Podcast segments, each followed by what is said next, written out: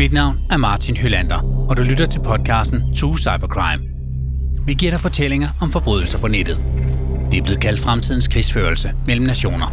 Men cybercrimes er mindst lige så farlige for virksomheder og enkeltpersoner. Og en dag kan det også ramme dig.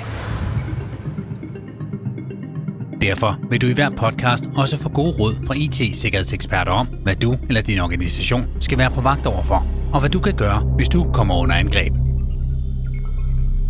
Podcasten er sponsoreret af Atea, som er leverandør af IT-infrastruktur og sikkerhed. Afsnittet her er en del af anden sæson af True Cybercrime, og denne gang har vi forhørt os hos både Ateas sikkerhedsekspert samt en ekspert fra IT-sikkerhedsleverandøren Cisco.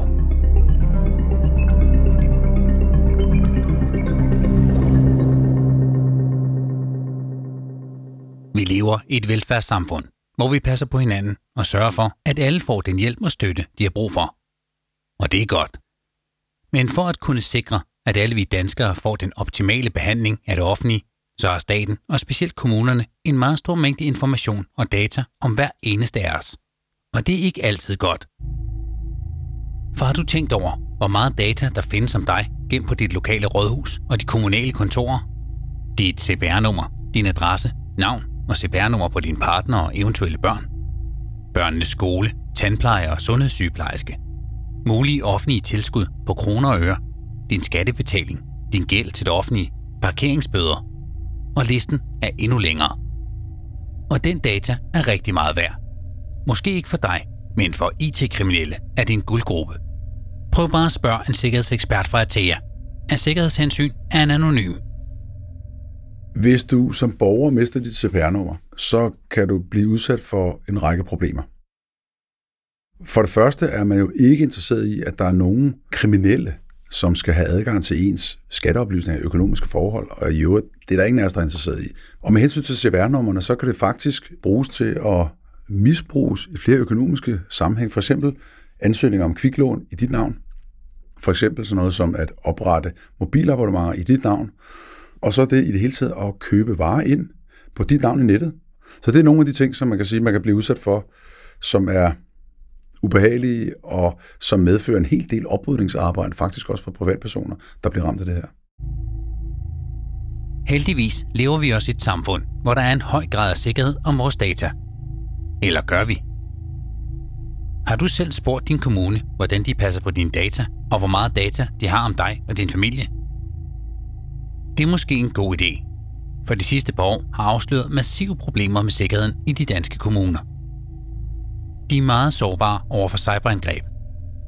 Og de er desværre heller ikke altid lige gode til selv at passe på med deling af dine personlige oplysninger.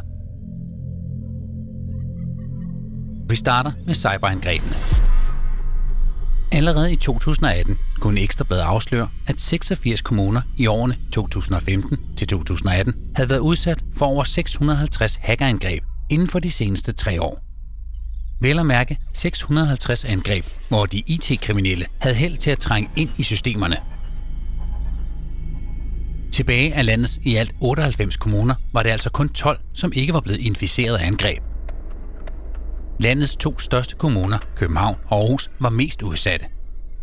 Alene Københavns Kommune var på tre år blevet angrebet 150 gange med succes, hvis man altså kan bruge det udtryk. Ingen har sandsynligvis tal på, hvor mange cyberangreb, der blev afvist.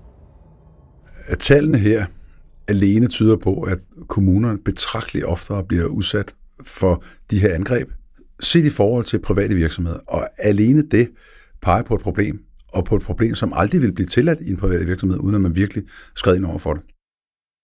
At de her kommuner, de er typisk presset på IT-ressourcer, og ikke mindst IT-sikkerhedsfolk. Og det er blandt andet sådan noget som lavere lønninger og mindre attraktive vilkår, end mange private virksomheder vil kunne tilbyde. Og problemets alvor for borgerne er jo slående det her. Det er vores allesammens data, som kommunerne lægger ind med her. Det er jo patientjournaler for ældre og, og medicininformation for ældre borgere. Det er familiesager, det er børnesager osv. osv. Det er jo det, der ligger i, i GDPR artikel 8 og 9, som er nogle af de allermest alvorlige, som der basalt set ikke er styr på her.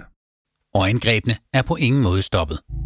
Sidste år spurgte journalister på Danmarks Radio IT-cheferne i landets 98 kommuner, om cyberangreb stadig var et stort problem. Og det var det. 71 IT-chefer svarede tilbage. og for de fleste var svaret, at antallet af cyberangreb var meget stigende. Mange af kommunerne skal hver gang bruge formuer på at genoprette eller måske oven købet genskabe hele IT-systemer. Og hver gang koster det ikke bare penge. Det koster også tid, som går fra borgerne i kommunen. Til gengæld lykkes det heldigvis næsten altid at få genskabt IT-systemerne, uden at betale en krone af de lyse penge, som de kriminelle ofte forlanger for at frigive stjålen data. Men ifølge sikkerhedseksperten fra Atea og en repræsentant fra Cisco, kan det være en ringe trøst. Sikkerhedseksperten fra Cisco optræder også anonymt af hensyn til sikkerheden. Ja, det lyder jo, det lyder jo ganske positivt, at øh, man ikke øh, er tvunget til at betale meget store løsesummer for at få sin data igen. Og det vidner jo om, at, at trods alt har kommunerne en, øh, en eller anden form for backup-plan, øh, der virker. Man kan sige, heldigvis er der ikke menneskeliv på spil. Vi har jo set hospitaler og så videre simpelthen er blevet nødt til at betale de her løsesummer, fordi det handler om menneskeliv. Der er kommunerne så lidt bedre stillet. Men det vi også skal, skal være varsomme med, det er, at når først hackere har været inde i netværket, jamen så kan de jo egentlig ligge derinde længe. Så det at kunne sove, sove tungt om natten, det er enormt svært, når der først har været hackere på spil. For når man genetablerer systemet, ved man faktisk ikke, om man også genetablerer systemet med hackerens farlige software. Der er altså stadig seriøst store udfordringer, når IT-kriminelle fra hele kloden angriber de danske kommuner, der ikke altid står med et stærkt forsvar. Derfor bruger landets kommuner også millioner på at bygge IT-mure mod omverdenen. Men det er desværre heller ikke nok. For selv de stærkeste mure kan åbnes indefra. Det viser sig nemlig, at kommunernes egne ansatte og deres systemer udgør en stor risiko for datalækager. På lidt over et år har Datatilsynet modtaget over 3.300 indberetninger fra landets kommuner om brud på datasikkerheden. Datatilsynet er en uafhængig myndighed, der kontrollerer om virksomheder og offentlige myndigheder holder sig til reglerne om databeskyttelse. Og kommunerne har rent faktisk pligt til at indberette, hvis de opdager, at de selv har brudt sikkerheden. Og det er altså rimelig ofte. Det er sådan cirka 5-7 gange om dagen hvor der lægges personnumre, beskyttede adresser og andre følsomme oplysninger. I hovedparten af sagerne har kommunerne sendt oplysninger om borgere til forkerte modtagere, fortæller Eva Wolfing til Danmarks Radio.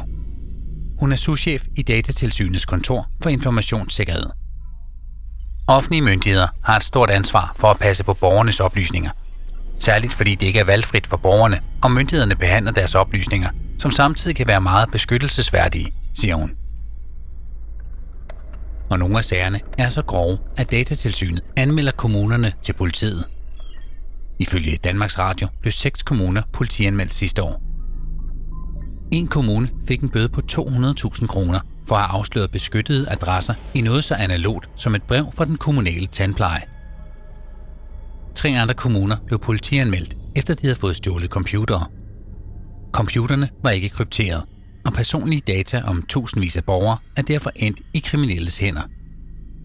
Generelt, når vi skrider til politianmeldelse, er det fordi vi ser overtrædelsen som et udtryk for manglende vilje eller for lemfældig omgang med personoplysninger, siger Eva Wolfing fra Datatilsynet til DR. En konstatering, som ryster sikkerhedseksperten fra Cisco.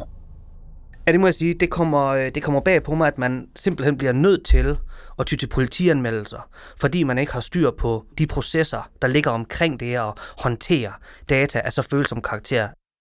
Desværre, så kan man ikke rigtig opgradere, eller det man kalder at patche et menneske. Og i og med, det er mennesker, der egentlig behandler og, og arbejder med de her data, så skal man sørge for, at de processer og den teknologi, der er i kommunen, støtter op omkring det data, som, som, som der skal behandles. For jeg er da sikker på, at der er jo ikke rigtig nogen kommunale ansatte, som, som har lyst til at lægge 3.000 uskyldige borgers data på det mørke internet. Så her, der må jeg så anmode den kommunale IT-ledelse og sikkerhedsledelse om at sige, hvis ikke vi kan uddanne vores personel bedre, så må vi overinvestere i teknologi og processer. Det får da mig til at tænke på, om ikke jeg skulle ringe til den kommune, jeg nu er bosiddende i, og spørge dels et, hvad for noget data har de egentlig på mig? Og to, hvad for nogle processer og teknologier er der egentlig købt ind til at passe på dem?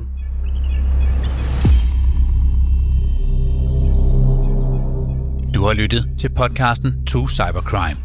Dette afsnit er sponsoreret af Atea og Cisco og produceret af Heartbeats. Marta Winter laver lyddesign, og mit navn er Martin Hylander. Og det er Thomas Stockholm, der står bag idé, research og manuskript. Gå ind på atea.dk-2cybercrime og få gode råd til at beskytte dig mod IT-kriminalitet.